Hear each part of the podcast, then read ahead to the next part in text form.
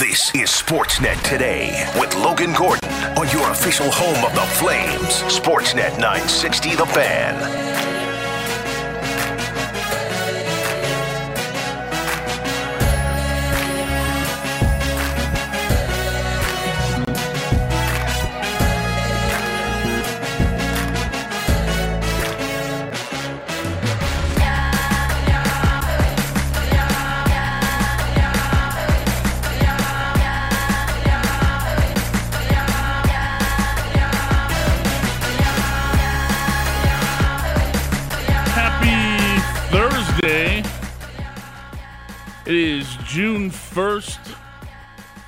2023.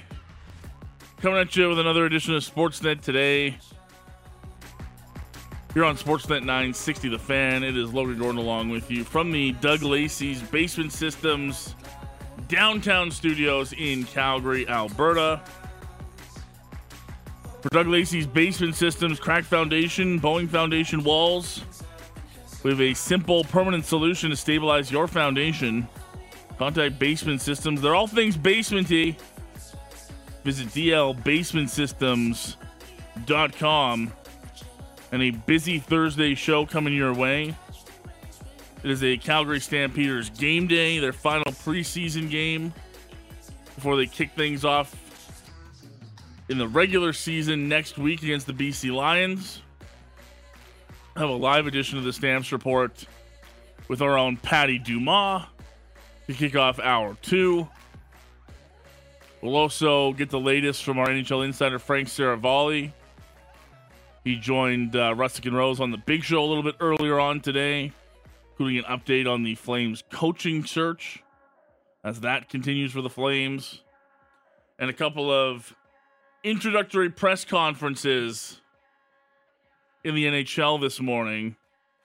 Former Flames GM Brad Treliving officially introduced in Toronto as the 18th GM of the Maple Leafs. And Kyle Dubas does wind up in Pittsburgh, not as the GM, but as the president of hockey operations. He also spoke to the media today. We will dive into both of those. We'll hear what Brad had to say about his time in Calgary and uh, his plans going forward, obviously, with the Toronto Maple Leafs. Uh, coming up in just a few moments here, we'll bring you some highlights from that press conference. And to dive into the Penguins side of things in hour two, Taylor Haas going to join us from DK Pittsburgh Sports. She covers the Penguins. And we'll talk about the Kyle Dubas era beginning for Fenway Sports Group and the Pittsburgh Penguins. So lots to get to. Thanks for uh, joining along whether live or on the podcast. A reminder, the fan feedback line is always open to you here on Sportsnet today at 960-960. Questions, comments, queries, anything you want uh, to bring to the show, feel free to shoot us a text at 960-960. We're alongside my outstanding production team this afternoon of Cam and Taylor. But let's kick things off today uh, with the news of the day from Toronto. We got the announcement yesterday that Brad Treliving, after his nine year tenure in Calgary, would be the next GM of the Toronto Maple Leafs. That was made official today. And he was introduced to the Toronto media and answered questions for about 30 minutes.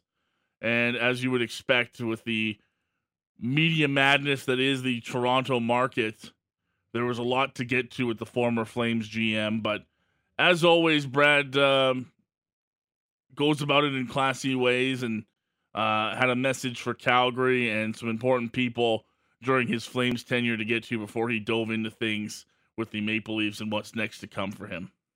Before I go too much further, I, I, I first want to um, make a couple of comments of Calgary. Um, first of all, the city, uh, the fans of Calgary. It was our home for nine years. Raised our kids there. Um, it's a it's a very special place to us. The people are very special. The city's very special, um, and it's it'll always have a, a, a warm place in our heart. Um, I got the pleasure to work for Murray Edwards, the entire Flames ownership group. Murray's a, a great owner, has been a great mentor to me, um, and and John Bean, uh, again a, a good friend, a great professional mentor. Don Maloney, who's been a close friend of mine in the business for a long time. Uh, they're in great hands there, and I wish Connie um, all the success in the world as he as he takes over the manager job. Most importantly, the players and staff. Um, I get close to the people I work with. I, I I believe that you don't manage these days. Some some do, some may. Um, you don't manage from an office up in the in, in, in, in the building. You manage you manage with the people. You're shoulder to shoulder with the people, and um, the group there, the players, uh, the staff are, are I'm close with to this day, and, and will be for the rest of our lives. So to them, good luck. I wish them all the very best, except for a couple of games a year. The allegiances have no doubt switched for Brad Treliving as he sends a final thank you to many in Calgary during his nine year tenure, but it also, uh, in turn, brings him in Toronto back with a couple of familiar faces that he knows well with the Maple Leafs, including the likes of TJ Brodie and Mark Giordano. Hey, Brad, uh, Lance Hornby from the Toronto Sun. Um, can you talk a little bit about uh, your relationship with uh, Gio and Brodie and, and what kind of a resource they might be for you as you come in? Yeah, it's good. It's good to see those guys. Gio, it's good to see him still playing at 75. Um, not a lot of guys do. And uh, um, yeah, I was with them a long time. They're good. They're good men. They're good players. They're good people. They've got good families. So, um, you know, I, I was I was been texting a little bit with Gio, and and uh, uh, it'll it'll be good to connect with them. Um, and uh, like I said, I, I don't you know, there's a few people here. Luke Schenn, I know a little bit, right? We've got a little, a little bit of a relationship with. So getting to know the players, that's the, that's the important thing to me. I, like I said, it, it this is not, you don't manage from, from an office anymore. You, you, you, you know, you, you, you got to get to know them. You got to, you got to know what drives them. Um, but those are, those are two good men there. Uh, con- Even Taylor said that. That's cold. Giving it to Gio. Come on, man. That's the ageless wonder, Mark Giordano. We can't be can't be taking shots at Gio. I mean, I guess you can. He knows. Gio was Gio was old in Calgary. Just gotta imagine he's feeling it in Toronto after uh, getting to the second round. So a couple familiar faces uh, for Tree in Toronto, but uh, as you would imagine, there were uh, still talks about the trades that happened for Tree in his tenure in Calgary, and most notably the Matthew Tkachuk trade. And uh, we'll also get Tree's thoughts here on Auston Matthews, the contracts coming up for the Maple Leafs, including Sheldon Keefe. But uh, as you would imagine, in case you missed it earlier, Brad Treliving asked by the Toronto market about the Matthew Tkachuk trade and you know how it's impacted him as a GM and would impact him going forward. And here's what Tree had to say on that uh, during his introductory press conference today. Well, Chucky, who I'm very close to, he's like a son to me. He he reminds me all the time that you know his success is always gets my name brought up, right? So he he says you're welcome. Um, it was unique. It, every every situation, every team, every year has got unique circumstances. You know, um, Matthew, as I said, came to us, and I'm not I'm not going to go blow by blow on it, Kevin, uh, but he came to us last year which I was appreciative of. Um, I'll never fault the player, but said, you know, I'm. Uh, it's time for me to move. I'm not looking to to, to sign long term here. So you go into the market. Now there were some challenges, no question. Um, you know, you're playing with a felt like a two and a three um, in your hand, and and the, everybody else has got a pair of aces. So we worked hard. We made an organizational decision where our team was at in terms of the growth of our team, and it, at the development of our team that we wanted to to look at opportunities to to fit within the window that uh, competitive window we are in. So we worked at it. And I know, listen, Matthew's a great young player, and we knew from the day moving 25 year old top players is we never wanted to move Matthew Tkachuk. This was not something that. Let's be very clear that I said, you know, woke up one day and thought, let's move Matthew Tkachuk. Um, circumstances presented themselves. You deal with them as best you possibly can. He's a, he's he's a top player. He's a wonderful player. Um, that's the first chapter of that of that trade. You know, Jonathan MacKenzie, the pick. You know, there's a prospect involved. We'll see. We'll see. You know, time will time will dictate and, and tell how all things play out. But every time you're going to get you're going to have challenges every year, and you just deal with them as best you possibly can. So that was Brad on the Matthew Tkachuk trade and rehashing it in front of the Toronto market. And the key thing there, obviously, and I think everyone in Calgary is well aware of this. Brad making it very clear you never want to trade a Matthew Tkachuk, but the circumstances are what they are. And he falls into a very similar trajectory now with another superstar and Auston Matthews. And Tree made it very clear at his introductory press conference today in Toronto with Brendan Shanahan at his side that Auston Matthews and getting him signed up to a new contract in Toronto is a priority for him as he takes over as the Leafs GM. I obviously we know where these contracts are at. Um, Auston is is one of the elite players in the world. You know, we're not talking about a, a good player in the in the league. We're talking about elite player in the world. Um, getting getting to Auston is a priority. Um, but but outside of the contract stuff, number one is just getting to build that relationship. You know, it's not walking down and and and trying to arm wrestle about contracts. It's getting down and getting Auston a chance, me getting a chance to meet him, but more importantly, having Auston get a chance to meet me, know what we're about, and and just just just talk a little bit. So that's priority number one. Um, we know all the things as it relates to all the players in their contract situations um, and the timing and all the challenges ahead of us. Um, but we're we're prepared to, to, to get after it. So I'm I'm excited to not only get a chance to meet him, um, but thrilled to to be able to work with them. Like I said, Tree spoke for about 30 minutes today in front of the Toronto media. There was nothing groundbreaking. There was nothing, uh, as you'll know in Calgary, Tree doesn't negotiate in press conferences. He doesn't give details. He understands the workload. It was a very Brad Treliving esque press conference. What I made of it was Brad Treliving, not surprisingly, seemed to be the same Brad Treliving that he was in Calgary. And that's a very calculated guy, a guy that understands you know what he's saying in the media and how it can be portrayed and probably understands that to a greater degree knowing the market that he's in in Toronto and knowing how that many more microphones and cameras can impact what he says and amplify what he says to a different degree. I think he's well aware. Everybody's well aware. You don't have to be the GM of the Toronto Maple Leafs to know what Auston Matthews' contract situation is or you know that he needs to be signed up to a new contract soon, and that's going to be a priority for the team. That's that's basic NHL knowledge. So Tree wasn't breaking any boundaries today or giving us any sort of breaking news to dive off of. There were a couple of key highlights from there that we've played, and ones that you know I think probably resonated more with Flames fans going back to his time here in Calgary, but. We'll start to see what Brad Treliving really means in Toronto and what his plan is for the Maple Leafs over the next couple of weeks. An interesting point that did get brought up in the press conference today and was sort of added to by Elliotte Friedman from Sportsnet and Hockey Night in Canada is the Flames have imposed a couple of draft day situation um, clauses to allowing Brad to sign with the Toronto Maple Leafs uh, ahead of his contract ending with the Flames. One of those is that Brad cannot be at the draft table for the Toronto Maple Leafs of the NHL draft.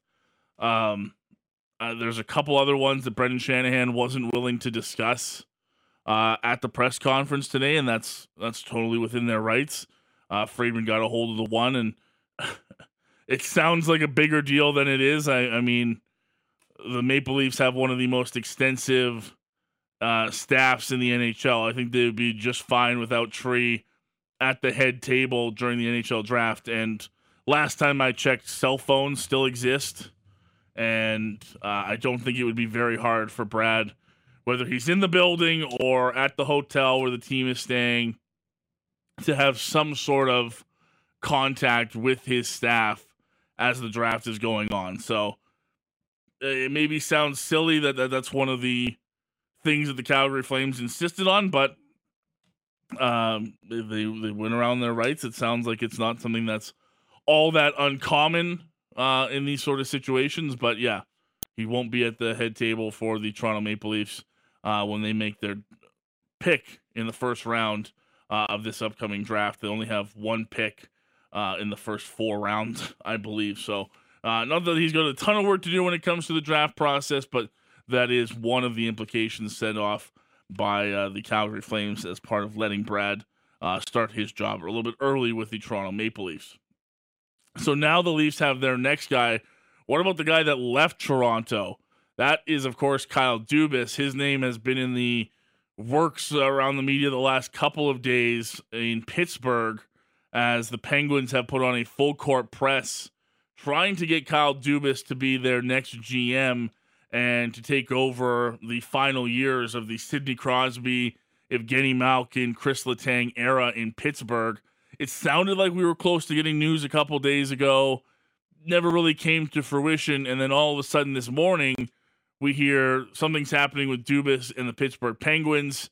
And not only is he joining the Penguins, but it's actually in an elevated role. It's not the GM, he is the president of hockey ops for the Pittsburgh Penguins.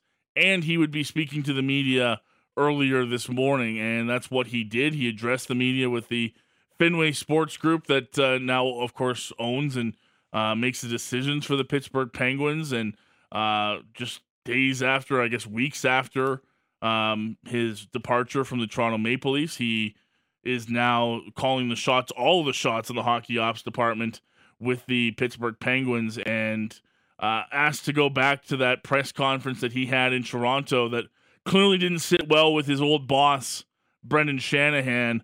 Uh, Kyle Dubas sort of talked about his emotions on that day and you know uh, how that might have affected the decision at the end of the day for the Maple Leafs to part ways with him. Kyle, welcome to Pittsburgh. In your final press conference with Toronto, mm-hmm. you expressed just how difficult of a season it was sure. on you and your family. Mm-hmm. Why was this the opportunity? Uh, it, it was, and I mean, maybe I was too honest that day um, with how I was feeling in, in that exact moment. Uh, so, uh, but it's in the past. Um, the way that we viewed it was when we came to the last day there, so Friday the 19th, or I think that's the date, and I have in my head. Um, when we got home the next day, uh, you know, you get inundated with calls, texts. People want to come over to the house. It's, it's nice, but it's also sad.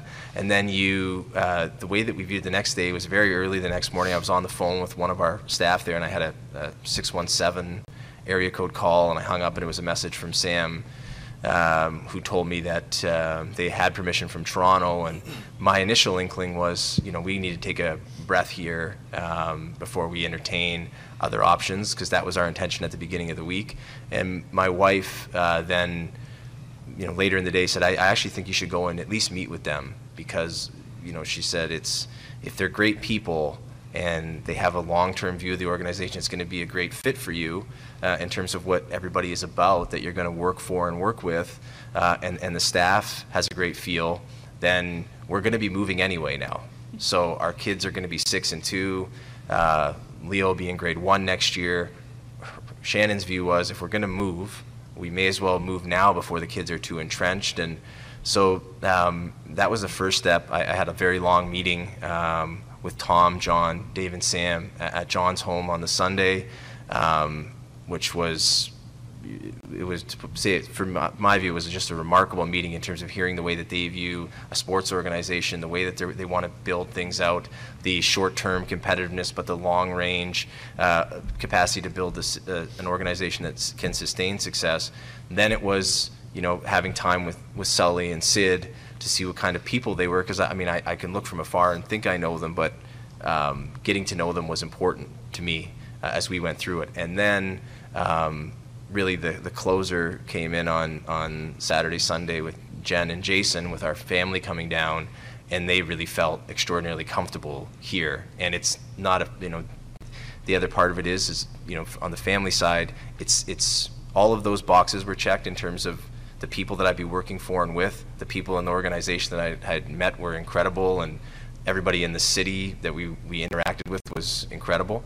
And um, then once uh, Jen and Jason uh, were great with showing us around, uh, we all became very comfortable with the idea. So it wasn't the intention going in, but seeing that we were going to have to move anyway, you never know that if you pass on this, is, is an opportunity to work with these people and, and for a city like this and a group like this going to be available. And so we uh, we jumped in today with uh, both feet.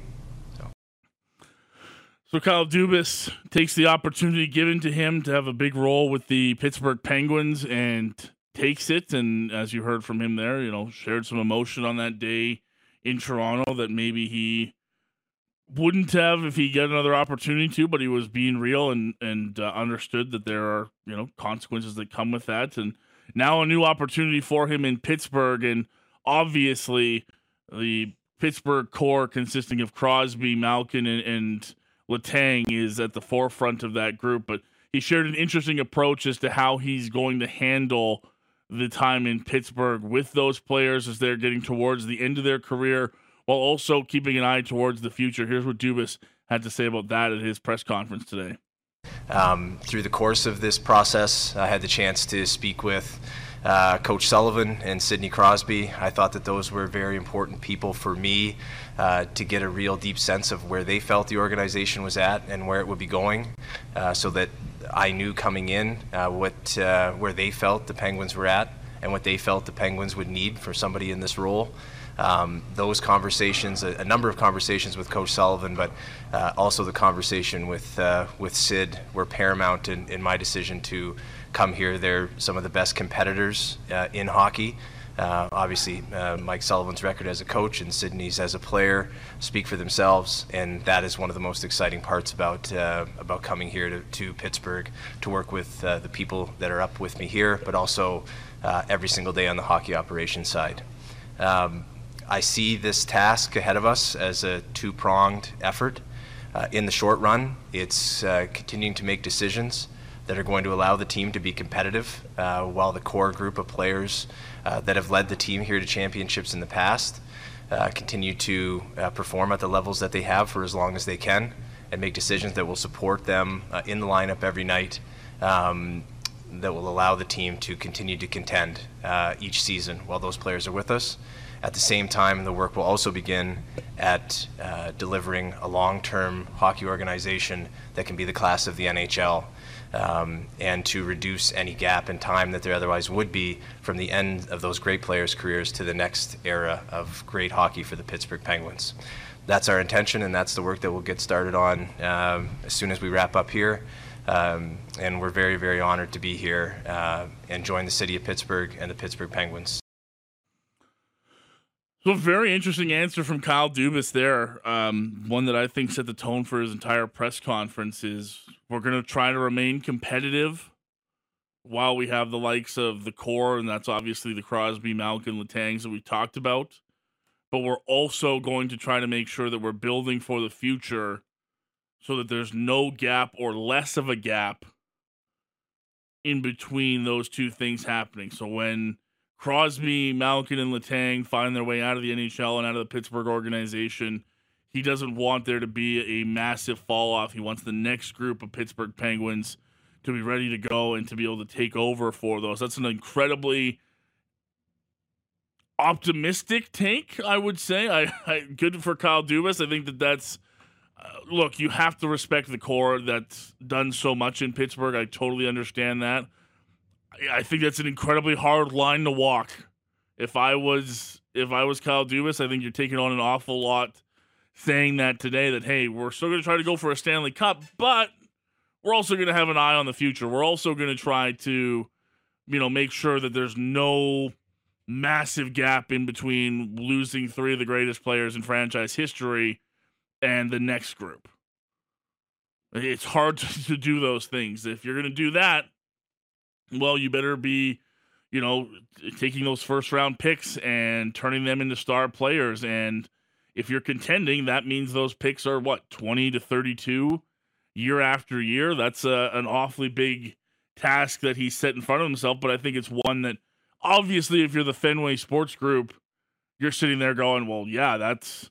That's the guy that we want. That's exactly that's a picture perfect world can he be the guy that that does that that bridges that gap? I don't know. It sounds it sounds like a very tall task to me from the outside looking in. I think we would all I, in any organization love to have an easy transition like that from star to star after guys leave like that but i just don't know that there's ever going to be an adequate replacement in the pittsburgh organization for the likes of crosby and malkin and everything that they did uh, that's what Kyle Dubas is going to try to do. We'll see how successful he is um, now that he's out of uh, Toronto and gets to make those decisions for himself as the president of hockey ops with the Pittsburgh Penguins.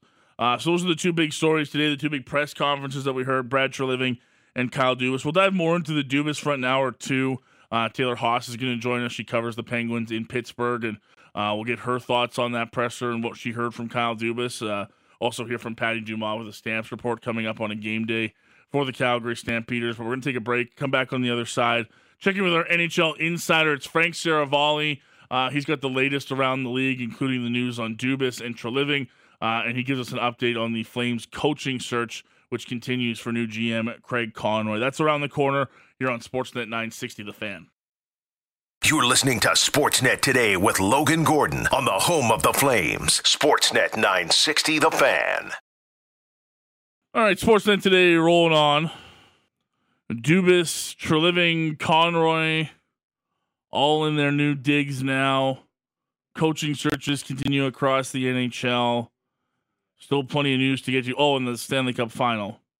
Still got to worry about that as it begins Saturday night in Las Vegas.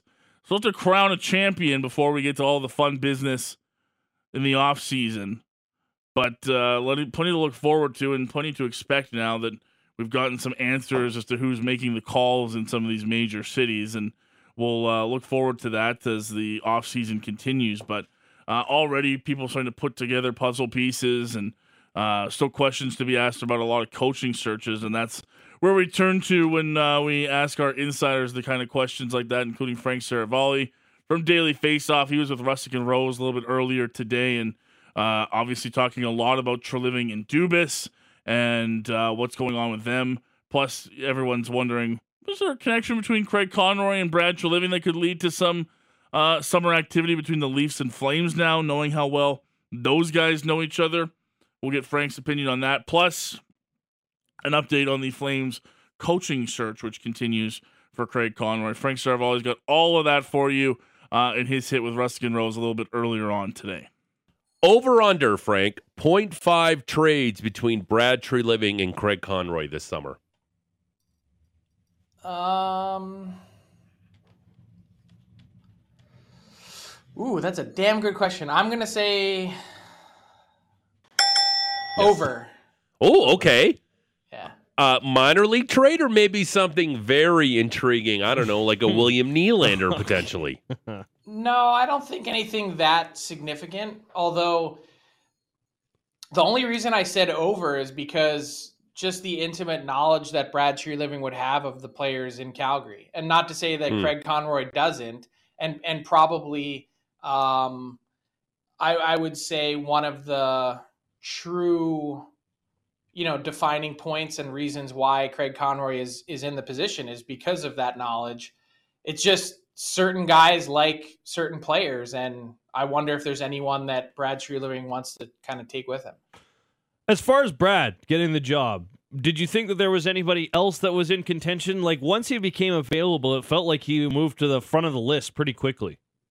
Yeah, I, I don't I, have been asking myself that question. I reported on some of the other names that the Leafs had spoken to, and every time I did that, I kind of received some pushback saying, you know, oh, that was just a Zoom call, or that was a casual conversation, or this person isn't really in the mix. And so it kind of leads me to believe that not only was he the, you know, sort of first person interviewed and through the door, but always sort of the front runner that was never knocked off the pedestal. And I think the rest of it that played out was largely an information gathering process um, to find out as much as the Leafs could, knowing that they also needed to pull the trigger.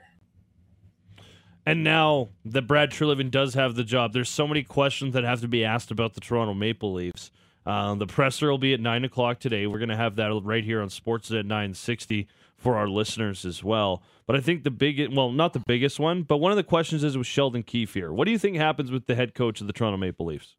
Okay, so I'm going to make two bold predictions when it comes to Brad Treliving's tenure um, to start. Um, Frank, could I just share a bold prediction with you before you do yours? Okay, sure. I I went on record today saying that the Calgary Flames so will hire a head coach in the month of June of 2023. Oh, that's, that's, that's, big. I yeah. went on record, Frank. Yeah, I'm on record. Really putting George, you have there. a future in this business. Uh, I don't know, Frank.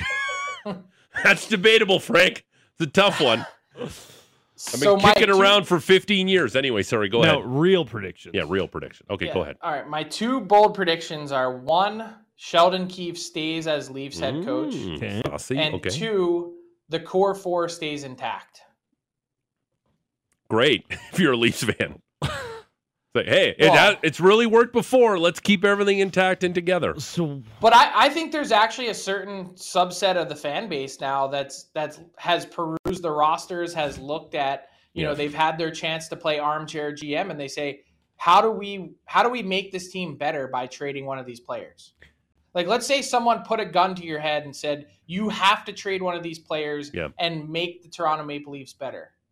How would you do it? Well, John Tavares is a, you can't trade John Tavares. Nobody's nope. taking that so deal. it's really the core. It's three, three three right? Yeah. Like I don't even, and that's what I wanted to ask you. What does a Mitch Marner trade even look like, Frank? I mean, so you're you're you're probably thinking if you're going to better balance the Leafs that you want to get a defenseman, a premier defenseman, right? Yeah. How and who, and then what does their contract situation look like? Because of of all the players the Leafs have outside of this one additional year of William Nylander at a really reasonable number compared to his production, he's the best contractual situation given that he has the extra year. Mm-hmm. How do you make that work with whoever you're getting back in return? So I, I, I just like you could drum up any scenario that you want. You, you know, I heard people spitballing just again looking at needs and everything else what about the Carolina Hurricanes? Can you go after one of their defensemen? Mm. Okay, sure. Go after one of their defensemen. They're first off, they're not trading Jaccob Slavin because I think he's the best defensive defenseman in the league. So let's say you can reason with them and you're going to take one of the guys off of their hands that's entering the final year of their deal, Brady Skjei and or Brett Pesce, right? So let's just like game theory this out. So let's say you can get one of those guys. No, neither one of them is close to the equal value of, of Marner. Mm. So you solved one positional woe. Who's the next piece of the trade that you're taking back? I can't find one that makes sense. Mm. Yeah, because they're probably not going to give. They're you're not going. They're not going to give you Seth Jarvis, or Jarvis, or right. yeah, you're not going to get someone like that.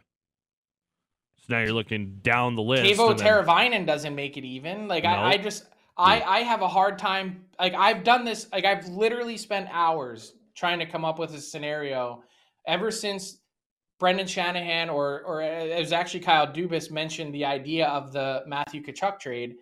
I can't find a similar. I think that was a once in a in a in a twenty year trade. Frank, what's Noah Hanifin worth on the trade market? I think he'd be worth a pretty significant amount. I think people look at his game and see the way that it's evolved, the layers that he's added to it, the leadership uh, responsibilities and capabilities that he's taken on, the minutes that he's chewed up, the offensive part of his game that has really blossomed. Obviously, last year, a little bit of a step down from the year before. But I think someone that people look at as a really capable guy that at 26 and sub 5 million bucks is really valuable. Who's more likely to be on the Flames opening night next season, Noah Hanifin or Elias Lindholm? Elias Lindholm. Hmm. You think the contract's going to get done with him? Craig's going to get it done once they name a head coach? I, I think that's the first. It has to be the first order of business. And I always just go back to what is the Flames' mission and mandate? It's to be competitive. It's to make the playoffs. And if that's the case, I just don't I don't know how there's a path forward without Elias Lindholm there. Um, we've been talking a ton, and uh, Frank Seravalli joining us, uh, NHL Insider, uh, brought to you by South Trail Chrysler, Big Show Wrestling and Row Sports at 960 The Fan. Uh, we had our pal Julian McKenzie on from The Athletic. He had it in his mailbag. This this kind of like just one little uh, part of his story, and it just blow it just blew up. Elias Lindholm for the third pick to the Columbus Blue Jackets. Do you think that's even in the realm of possibility? Because Aaron Portzline said that if the Jackets could actually sign Lindholm to a long term deal and pair him with Johnny Gaudreau, that's something the Jackets would potentially explore. Do you believe that? Do I believe that they would explore it? Sure. Do you believe that trade could actually go down? I have a hard time believing it. Okay. It kind of seems like fantasy to me, but I mean, is it outside the realm of possibility? No. Is that a win-win for both teams? I mean, I guess it goes back to what again? What is your mandate? Mm. The the Blue Jackets forever has been find a center. Yep. The Flames would have a wide open hole in their lineup for a few years. Is that is that acceptable given the moves that you've made, given the contracts that you've signed with Kadri and Huberdeau and Weegar? Like, does that make any sense? And Markstrom doesn't really fit their window, but I guess if you're trying to do both at the same time, trying to serve two masters, the present and the future, I could see it making sense, but I just I think that's the most dangerous line to walk in pro sports is trying to do both at the same time. Can't can't the Flames maybe follow the the blueprint of the Stars where they have guys like Benn and Seguin and Pavelski making a lot of money, and then they have young guys like Hintz and Robertson maybe playing the bigger roles?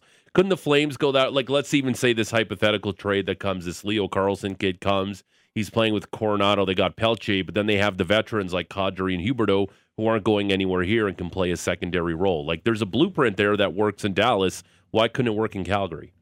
Well, first off, the the Dallas Stars had a once in a lifetime draft. Mm. When you think about the pieces that they were able to add in one sitting in 2017, Jason Robertson, Jake Oettinger, Miro Heiskanen, all within the first 39 picks franchise changer. We've never seen a draft like it ever, hmm. and probably never will again. Like this is better than any of the hauls that the Detroit Red Wings ever had, and and most of their guys that they found were late round picks.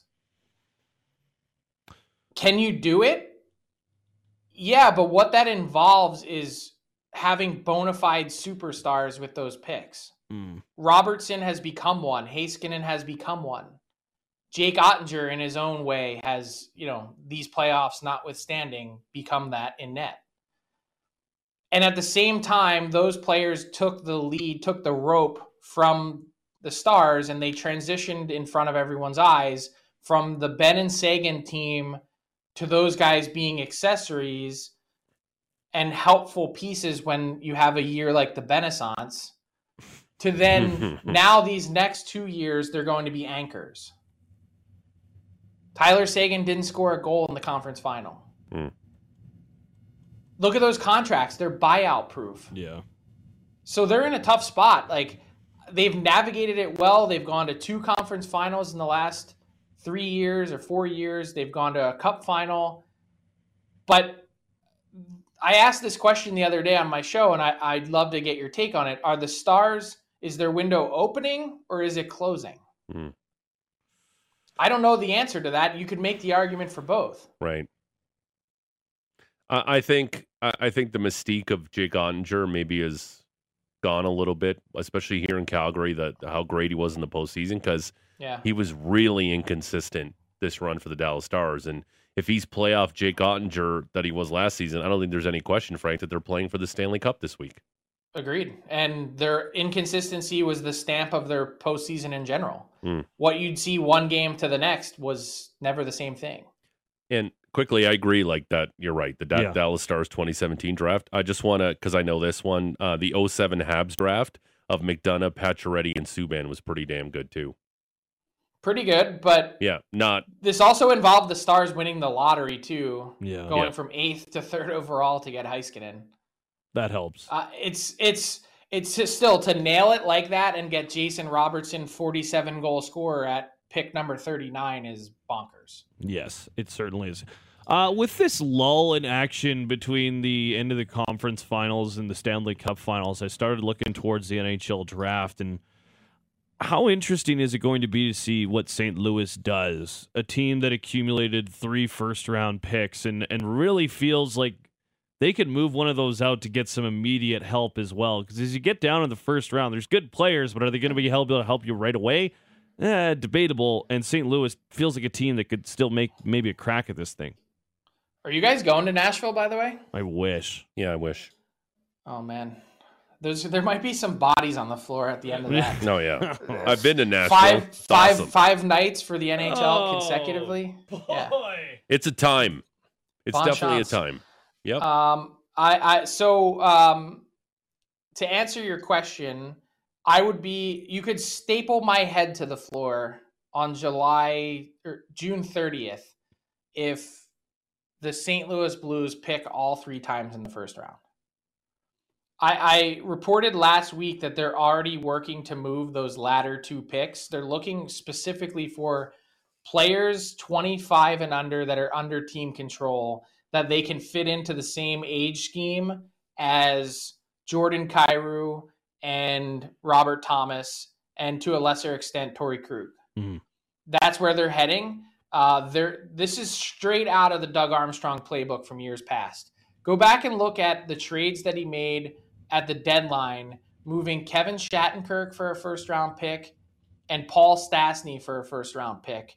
Both those picks that same next summer, after now he's traded O'Reilly and Tarasenko, taking those picks the next summer, he flipped those into Brayden Schenn, who's still there, and then the next time around he used it to get Ryan O'Reilly. Hmm. So those two trades set up the Blues to win the 2019 Stanley Cup. Now, this time around, he's attempting to essentially do the same thing. My my suggestion would be to GMs that Doug Armstrong is calling, hang up the phone. Because he's won these deals in the past, and you're probably not going to end up walking away as a winner. Yep. Mhm. Um, just real quick sidebar on um on him, Doug Armstrong. What what would what, what would have been the price, Frank, if the Leafs try to pry him away from the Blues? Like, what's the compensation for that? I- Obviously, is- St. Louis. it's whatever you work out, but I don't. I I don't think that was ever even a thing. Hmm. I don't know why it became something. Well, because Toronto media throws it out there, and then all of a sudden it, it turns into a thing. Yeah, but like, I'm just trying to think of like the most ungettable, like, like it's it's you could talk about whatever you want. Like, I want to be uh, the president of uh, Morocco. Mm, Yeah, okay, so what? Like, I want to be the king of Morocco. yeah. But Hmm. like, okay, great, congratulations.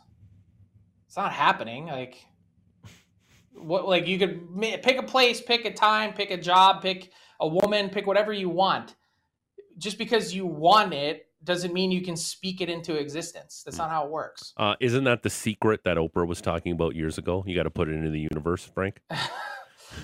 I don't know, man. Uh, what a world we live in. Like people Yeah. just throw they throw bleep against the wall and they just they're like, hey, let's see if this works. Yeah. And then you what you do is you create chaos Mhm. and havoc because then the Blues are sitting there going, How did we get roped into this? What did we do for this? I just wonder, like, if the Flames aren't able to come to terms with any one of their players in the next few weeks here, if there might be a tie there for the Flames to maybe get back in the first round. Well, I think yeah, there would be an avenue for sure. Um, I just I have a hard time believing at this point in time, based on what I know, that the Flames are going to run into significant roadblocks. Sure. Maybe Hanifin is the one guy that I Mhm. I- I'm a little bit leery of. You know, you always think of the the American connection. You see Gaudreau and Tkachuk leave, and you you sort of wonder, but. I don't like I don't I don't get any sense at least at this moment in time that he's unhappy or anything like that. Um, wanted to ask you about the uh, coaching candidates uh, real quickly here. Out of the external ones, we're hearing names like Marc Savard and Gerard Gallant, and maybe even Alex Tanguay, Travis Green. Out of those names, which one's the most intriguing to you? Um, probably Alex Tanguay. Um, just because of the the connection, the Jarome Iginla, Craig Conroy connection that a lot of people have mentioned already. I can give you some insight and news on Gerard Gallant. He's not coming to Calgary.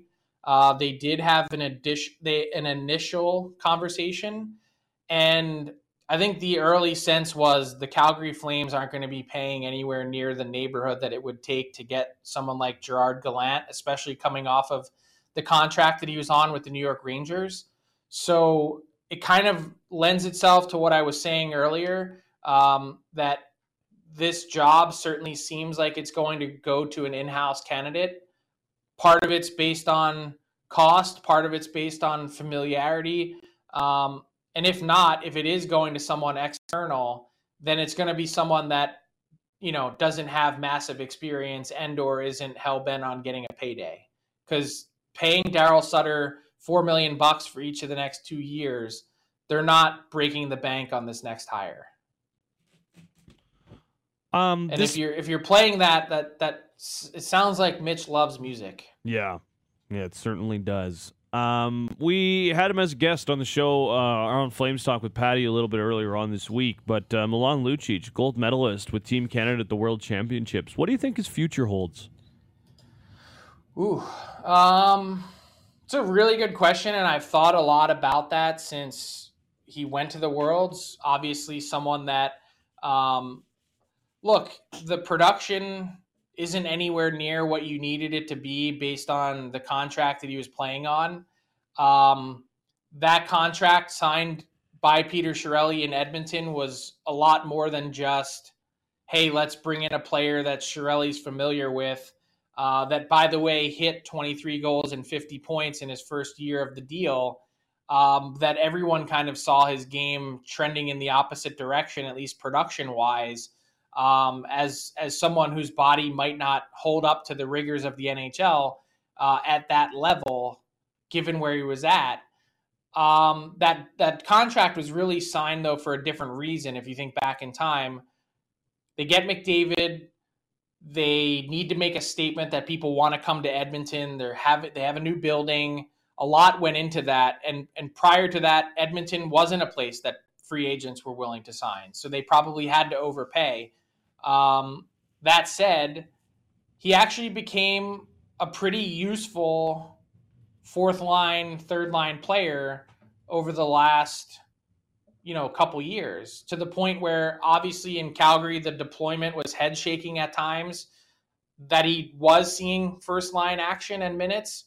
Um, and I, I don't think that's going to happen again, but I do think that for someone who has played hasn't missed time due to injury, has mostly played just about every game the last number of years outside of the healthy scratches, like I, I would take a flyer on Milan Lucic at the right price. All of a sudden, if if Milan Lucic is making a million bucks, you're going, yeah, I'm on board with that.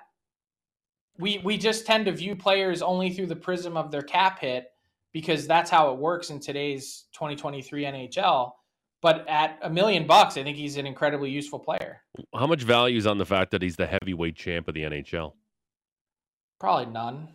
I mean, he's a deterrent. He's someone who will get in the mix. He plays physical, but those days are over. That is Frank Seravalli, our NHL insider from Daily Faceoff. Joined Rusic and Rose earlier on the big show. Dubas, Treliving, Treliving Conroy connection, perhaps in the summer now that they're both GMs, and uh, even uh, a little bit of talk there about the Flames coaching search and uh, who might still be in the running. Frank reporting that Gerard Gallant will not be the next head coach of the Calgary Flames. Has asked uh, too much for what the Flames are looking right now, and he still believes an internal candidate makes the most sense for this team. We will wait and see if his uh, prediction winds up being correct. We'll take a break, come back on the other side, time to kick off hour two with a Stampeders game day and a Stamps report with uh, Patrick Dumas. That's coming up next here on Sportsnet 960, The Fan.